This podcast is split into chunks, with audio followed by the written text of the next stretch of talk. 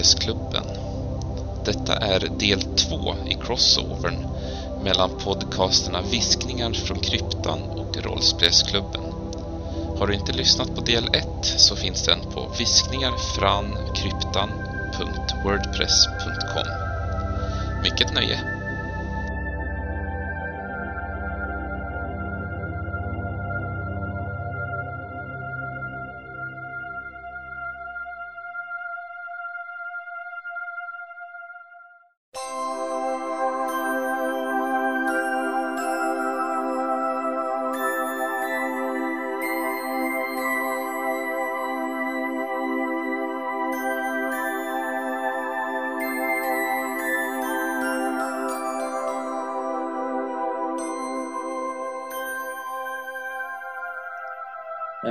En, annan sak som jag, eller det är två andra saker som jag tänker på som skiljer old school-spel från i stort sett alla nyare spel. Så det här med hur man levlar eh, och vad man får experience points för. Nu är inte alla OSR-spel så nödvändigtvis, men väldigt många har att man får experience points för specifikt guld. Det vill säga skatter. Och det leder ju till att kampanjer tar ofta en väg att folk har fokus på att få komma över mer guld. Det krävs inte många spelmöten förrän eh, den mest härdade, känslomässiga och storydrivna spelare blir en girig rånmördare. Nej, Eftersom det är så man tar sig framåt i världen. jo, Det är ju, blir ju eh, väldigt annorlunda jämfört med mer hjältedrivna spel eller sådär. Ehm, en annan grej som i stort sett inte finns i andra spel är eh, ett endgame som eh, går ut på att slutmålet för spelet är att komma upp i så hög level att man kan bygga ett slott och skaffa sig ett baroni och ja, bli en egen baron som kan samla in eh, skatt från folket och sånt där. Det är ju någonting som nästan inte finns i några andra spel nu för tiden och som i synnerhet försvann från Dungeons and Dragons som slutmål jo. De flesta spel, liksom, det, jag tror inte jag vet något spel där det finns liksom ett, ett mål där man liksom når, eh, ja, när, när man når det här då tar det slut. Eh, riktigt. I alla fall inte på ett bra sätt. Call Cthulhu kan ju ta slut på att man är galen till exempel, men det är ett helt annat sorts slut. Nej, det, ofta så spelar man ju till någon sorts storymässigt slut snarare än att man eh, pensionerar eh, sin rollperson för att den helt enkelt är så hög level att den har blivit en kung någonstans. Ja, Sen vet jag inte ofta det där hände i praktiken back in the day men eh, eftersom det tar ju flera års spelande för en rollperson att nå upp till den nivån. Men eh, att det verkar uppenbarligen ha varit ett eh, designmål redan från början att spelarna skulle kunna bli baroner och sånt där. jo. Men jag har aldrig, jag har som sagt aldrig spelat något riktigt OSR-spel som har nått eh, nå- någon form av slut där så. Men det är som sagt det är ett annat sätt att ha det på. När man liksom, ja, når du det här då, då får du det här och vinner. Eller vinner inom situationstecken. Ja, precis. Tills en eh, annan baron kommer och rånar en. Och så blir det någon sorts Game of Thrones av det hela. Precis. Ja. Eh, men eh, om man ska säga vilka spel tycker du är bra respektive typ mindre bra eller dåliga kanske ett fel ord men liksom vilka är de spel du föredrar? Det finns ju ändå ganska många Labyrinth Lord, Lamentations, White Hack, eh, Tunnels and Trolls, det här heter Petal Throne och sådana. Jag kan faktiskt inte säga att jag har läst någonting som jag tycker är direkt dåligt. Och en stor anledning till det är att spelen är extremt lika varandra. För det mesta så går det att porta vilken produkt som helst från en produktlinje till en annan. Eh, ofta eh, behöver man inte ens ändra äventyren. Så eh, det är svårt att säga att någonting är sämre. Det finns flera som är väldigt, väldigt bra. Jag gillar Original Dungeons and Dragons. Det är inte för alla. Eh, det är av och till ganska obegripligt skrivet. Att det är lite svårt att förstå hur reglerna faktiskt är menade att användas om man inte har spelat mycket Dungeons and Dragons innan. Eh, jag är väldigt förtjust i White Hack. Eh, som är ett svenskt svensk utvecklat spel men på engelska. Som har en eh, hel del snygga mekaniker. Lamentations of the Flame Princess är väldigt bra, har eh, några snygga lösningar för till exempel en Cumbrance som är en otroligt bra regel. Eh, har ett skillsystem som är ganska trevligt och sådär. Um, Labyrinth Lord gillar jag för att det är en bra klon av Basic.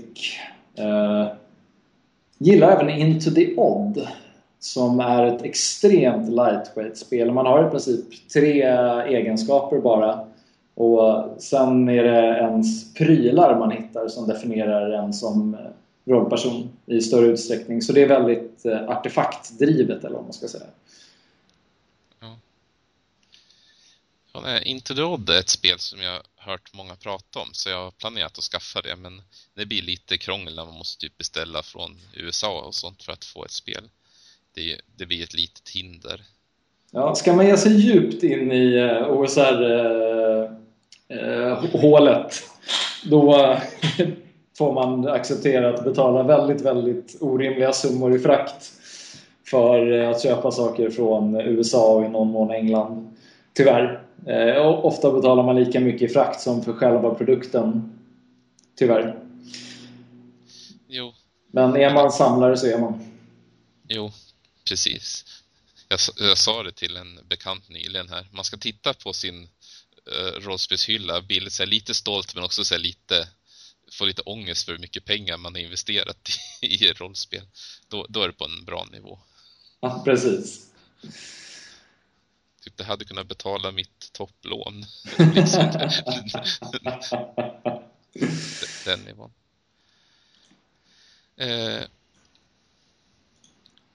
fin, eh, Eh, till OSR, någonting som är väldigt populärt till i alla fall vanliga D20-spel och sånt är ju så här Dungeons och Mega Dungeons. Typ Rappanatuk är ju typ den mest kända. Eh, visst finns det liknande för just OSR eller är det mer encounter-kört där? Eh, Dungeons är den förmodligen vanligaste produktformen i, eh, inom OSR. Det finns, det finns ju såklart spel och det finns settings som till alla produktlinjer och det finns så hyggligt mycket. Men den absoluta majoriteten är eh, Dungeons och Mega Dungeons. Många av de absolut bästa Dungeons som har skrivits är ju till eh, Old School Dungeons and Dragons eller kommer från OSR-rörelsen.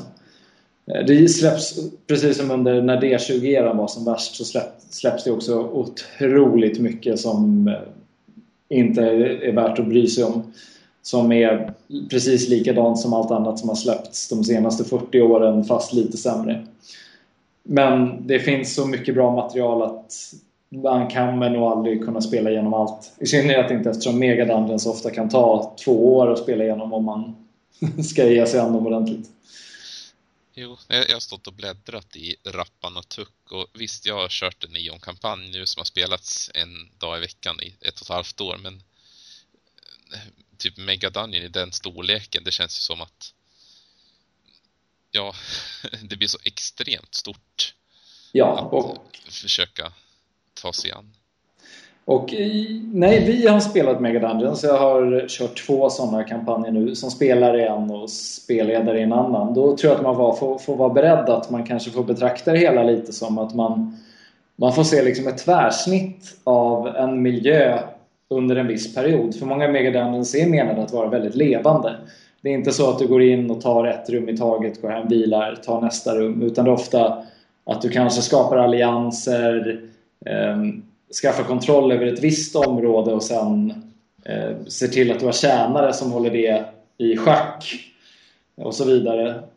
Eh, snarare än att man bara betar av någonting som ett tv-spel. Så eh, det är så jag har valt att se på det i alla fall. Att man får se några äventyrare som under en viss tidsperiod befann sig i den här miljön. Och vi vet inte riktigt vad som hände. Vi vet inte riktigt eh, vad som hände innan och riktigt vad som hände efter. Och det är jag ganska tillfreds med också. Och det, man måste nästan ha den inställningen om man ska spela mer än en Mega Dungeon i sitt liv. Ja, e- en potential som jag har övervägt när jag har suttit och funderat på vad som kan vara kul med OSR och Mega Dungeons och sånt. Det vore ju att ha typ en Mega Dungeon på ett konvent. att man har drop-in och ser hur, hur långt kan spelarna ta sig det här konventet.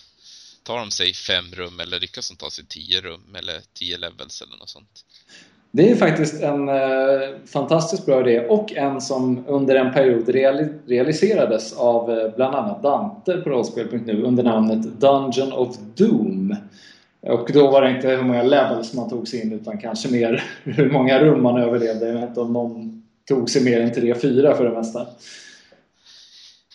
Jo, nej, för jag tänkte något sånt hade varit kul om man har antingen hittar någon riktigt bra eh, färdig Megadungeon eller om man gör en egen för att liksom testa hur långt tar sig spelarna. Ja, eh, en annan intressant liknande, ett annat intressant liknande koncept som förekom ofta förr i tiden var att en, en spelledare hade sin dungeon, det var väl den spelledaren hade. Och så var det liksom flera olika grupper som var i den dungeonen och liksom lämnade spår efter varandra, ibland hälsade på varandras grupper kanske var på olika nivåer av dungeonen och kunde liksom ge tips eller sätta upp fällor för de andra grupperna och sånt. Så att en spelledare var mycket mer associerad med sin egen dungeon på ett sätt som jag inte tror folk spelar idag. Nej, det hade ju dock varit en det hade ju kunnat varit en ganska kul pitch att ha på konvent. Ja, men här kommer Jonas med sin dungeon och här kommer John med sin dungeon. Ska vi se hur långt vi kan komma med den? Eller att man har liksom olika spelgrupper och sånt som du sa i samma. Ja, jo det är någonting jag skulle vilja testa i någon form någon gång faktiskt. Jo. Jag, jag har ju kört eh, vanliga, om man säger trad, tradspel där jag haft flera grupper i samma värld. Jag körde en eh, Vampire-kampanj där jag hade några nybörjare som spelade en grupp neonater, nya vampyrer. Och så hade jag två gamla eh, gamla veteranrollspelare som spelade två stycken elders. Och de två visste inte om att den andra spelade den andra eldern. Och så fick de, de fick liksom så här, innan varje spelmöte så berättade jag vad deras spioner hade sett om, de här neonaterna. Och så fick de skicka sina spioner och göra grejer. Och det tyckte jag var en väldigt rolig grej, för ingen visste att det fanns två parter till. Det är ju väldigt, väldigt roligt faktiskt.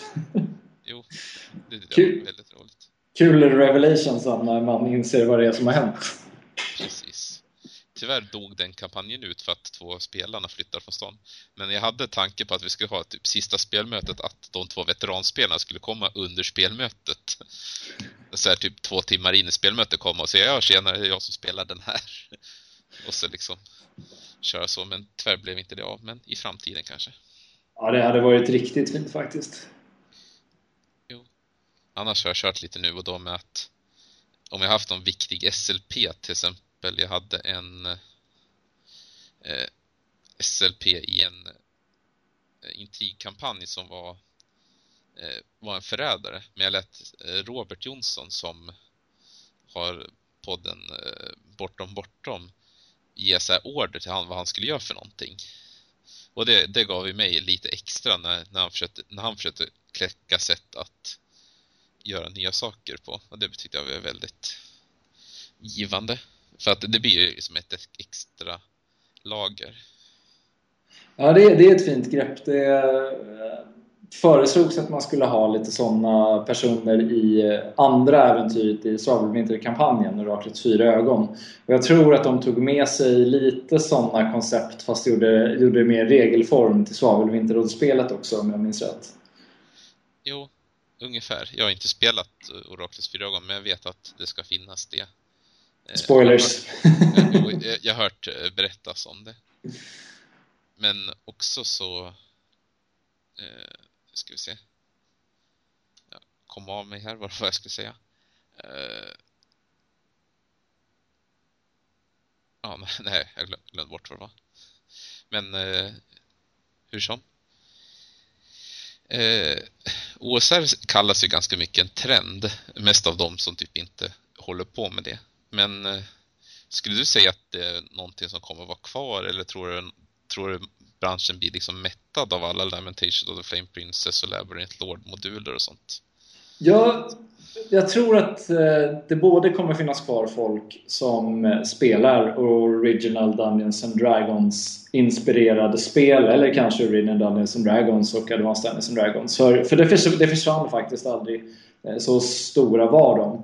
Däremot så tror jag att vi befinner oss väldigt högt i en våg nu som kanske till och med kan dala, det är svårt att säga.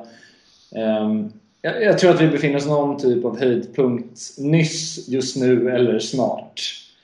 Och jag tror att det som kommer hända är att de idéer som grävdes upp igen eh, i och med den här trenden kommer att följa med in i nya produkter och eh, liksom nya sätt att spela. Samtidigt så en del av vad OSR-rörelsen är, är eh, lite av, eller jag kallar det ibland för alternativ, alternativhistoriskt. Eh, för när det finns en väldigt känd kampanj som släpptes till eh, Dungeons Dragons för väldigt, väldigt länge sedan som heter Dragonlands. Och det är i princip i och med den som rollspel tar ett mycket mer story och rälsningsfokus. Medan eh, OSR är nästan som att det där aldrig hände och folk fortsätter i en annan riktning från när Dragonlance kom. För det, det kom väldigt mycket innovativa metoder och sånt där eh, från eh, OSR-rörelsen. I synnerhet vad det gäller att skapa sandbox-miljöer, att improvisera intressanta encounters och möten och sånt där. Eh, produkter som Warnheim, som är världens bästa stadsmodul, är det tydligaste exemplet på det här. Men det förekommer även i eh, andra produkter. Så här, hur du skapar en stad snabbt eller en lägenhet snabbt och sånt där. Och det tror jag kommer följa med in i hur folk gör rollspel framöver. Eh, det här är lite mer sandboxiga, eh, öppna approachen till rollspelande. Jag tror även det här med de mer slimmade regelsystemen kommer nog också följa med i någon mån. Vi ser redan 5th edition har ju tagit ganska mycket inspiration från OSR-rörelsen. Och jag tycker man har många som vill gifta gamla svenska liksom, rollspelsideal, typ BRP, BRP-spelandet med idéer från OSR-rörelsen. Jag tycker inte jag har sett så mycket produkter komma där under, men jag tror att det är vad som kommer komma härnäst. Kanske ja, lite mer Call of Cthulhu eller eh, gamla svavelvinterkampanjer fast med eh, eh inspiration från OSR-rörelsen. Så eh, det är ju som med alla moden så går ju sånt där i vågor och saker och ting kommer tillbaks men blandat med eh, nya idéer. Jo, precis. Just det här med det är ju liksom eh, en trend eh, kommer ju liksom och sen får det eh, vad heter det vågar som följer efter dem. Lite är ju eh, indiespel hade ju liksom en höjdpunkt för, för ett tag sedan. Det, det finns ju fortfarande indiespel kvar men det, det, är inte lika populärt som det var för bara typ 5-6 år sedan där.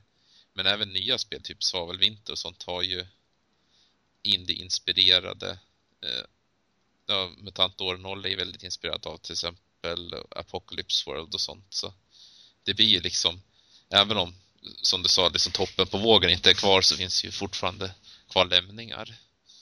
Just MUTANT, nya MUTANT, eller MUTANT och noll, om ska säga, tycker jag är jätteintressant för att det känns väldigt osärligt Men jag tror inte skaparna själva vet det eller håller med om det. Det är något jag skulle vilja prata med dem om någon gång. Um, för det, det känns mer som att de bara har upp, liksom fångat upp en rörelse liksom inte medvetet utan nästan undermedvetet eller omedvetet. För eh, när man tittar på eh, till exempel eh, i Reptilmännens tillbaka, jag kommer inte ihåg, Reptilmansmodulen. Den skulle jag kunna spela med Old School Dungeons and Dragons direkt. Den skulle funka jättebra vilken dd kampanj som helst. Jo, det är ju lite så. Det är väldigt lite typ början, mitt och slut. Eh, Symbarom har ju också lite liknande Även om det, det, är lite mer styrt, men det är ändå ganska mycket att ja, här finns det en början, här finns det en mitt och här får du göra vad ni vill. Och liksom någon gång där kommer du komma fram till det här stället och då liksom fortsätter står Det är inte lika mycket, ja ni går i skogen, ni går längs den här vägen, sen händer det här, sen händer det här, sen händer det här. Utan det är väldigt mycket att, ja, här är en karta. Eh, någonstans finns det stället ni ska till. Eh, och så liksom börjar man leta. Ja, precis. Så det är ju eh, väldigt typiskt för eh, hur OSR-rörelsens ideal generellt sett ser ut. Jo. Däremot vet jag inte om Dungeon Crawling någonsin kommer bli superstort eh, hos den svenska publiken. Det, vi har liksom aldrig haft någon tradition av det egentligen. Nej, precis. Det är det som jag tycker är lite intressant om man jämför Sverige med andra eh, länder. Det är att Sverige har ju eh, hade ju Drakar och Demoner som var större än typ Dungeons and Dragons. Medan många andra ställen hade ju bara Dungeons and Dragons. Eh, där det finns inga eller väldigt få inhemska produkter. Sverige har ju ändå liksom den här traditionen med eh, ja men just mutant eh, rolls, eh, vad säger jag, drakar och demoner och så. Ja, jag, jag, tror att det verkligen har eh, påverkat hur produkter från Sverige har sett ut. Jag tror det är delvis därför eh, det i någon mån går att sälja svenska spel utomlands. I synnerhet om de är snyggt formgivna och har fina bilder i sig. Jo, precis. Nej, för jag, jag, tror lite, jag hade en diskussion med en bekant om det här för ett tag sedan att i Sverige är det liksom det man är så van med det inhemska så att att ta ett utländskt spel är liksom andrahandsvalet. Eh, även om vissa liksom som jag började med utländska spel och sen kom in på svenska spel så har det liksom kulturen varit att ja, man börjar med MUTANT eller Drakar och Demoner om det var 80-talet, eh, 90-talet, då var det Gemini, Ion, Kult och så vidare. Och 2000-talet, ja då var vi MUTANT igen. Och Drakar och Demoner igen. liksom. Så jag tror ju det, vi har ju en helt annan kultur där. För de rollspelare jag, jag har släkt i Norge och de, de som håller på med rollspel där, det är ju bara liksom Dungeons and Dragons och Ravenloft och sånt. För att jag tror det finns norska rollspel, men det verkar inte vara på, samma sätt som det finns i Sverige. Nej, de kom mycket senare och mycket mindre upplagor och var ofta gjorda av så här riktiga entusiaster som verkligen ville göra ganska unika saker, typ Draug och sånt där. Och då får man inte den här mainstream eh, mainstream-genomslaget som man får med ett brett fantasyspel. Nej, precis så.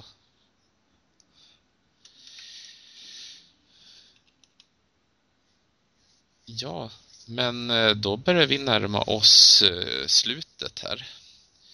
Eh, om det inte är någonting mer du känner att diskussionen behöver? Eh, inte nödvändigtvis eh, faktiskt. Eh, om man är intresserad av eh, OSR och vad det innebär så jag tycker att man ska börja titta på Lamentations produktlinjen. Just nu om man befinner sig i Sverige så är det den lättaste ingången. Eh, han som ger ut spelen bor i Finland så det är inte så dyrt med frakten. Eh, produkterna hamnar ofta i svenska butiker. Förhoppningsvis så kommer, och det vill jag alltid göra en plugg för, för att jag gillar de killarna så mycket. Men Svärd och svart konst kommer att vara ett svenskt OSR-spel som peppar peppar kommer ut i år. Annars kanske nästa år. Men som jag har stora förhoppningar på ska bli en bra ingång för svenska spelare. Jo, men eh, om någon av lyssnarna skulle vilja få tag på dig om de vill diskutera OSR eller något sånt, vart kan man nå dig då på mail och webb och sånt? Eh, det absolut bästa sättet att få tag i mig är att eh, Eh, leta upp mig på eh, rollspel.nu. Eh, man kan säga vad man vill om den sajten men jag är i alla fall där hela tiden och jag önskar att fler var det. Så skriv gärna till mig där, antingen öppet i forumen eller skicka ett privat meddelande. Jag är där dagligen. Japp. Och så har ni ju viskningar från kryptan. Kommer det komma nya avsnitt av det framöver här eller hur ser det ut där?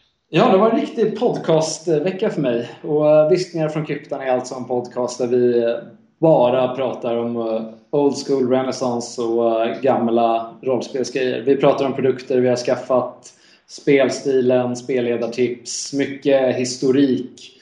Så här, var kommer rollspel ifrån och hur kommer det sig att Armor Class finns och sånt.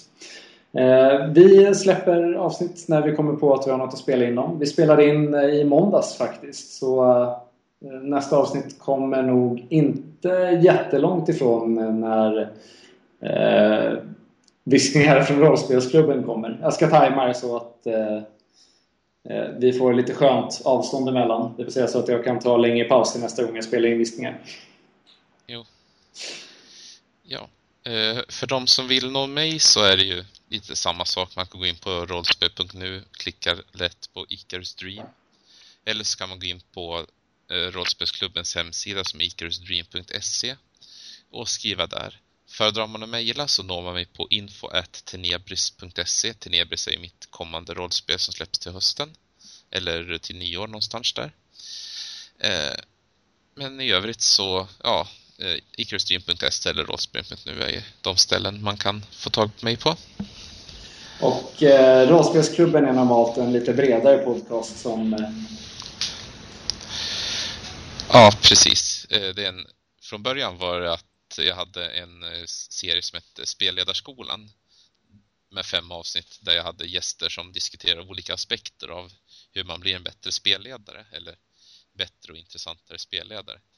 Därefter så har jag ändrat om det mer till ett intervjuprogram där jag intervjuar olika spelskapare och sånt. Det har varit lite stagnation nu för det, det är många som gör nya spel som är intresserade att vara med eh, när jag frågar dem. Men sen ju närmare man kommer inspelning så är det många som får kalla fötter och sen blir det inte av. Så jag funderar eventuellt på att lägga om fokus lite och har eh, lite mer liknande till exempel Happy Jacks RPG Podcast där man mer pratar rollspel i stort snarare än att fokusera på ett individuellt spel eller spelskapare varje tillfälle. Men eh, den som lever får se helt enkelt.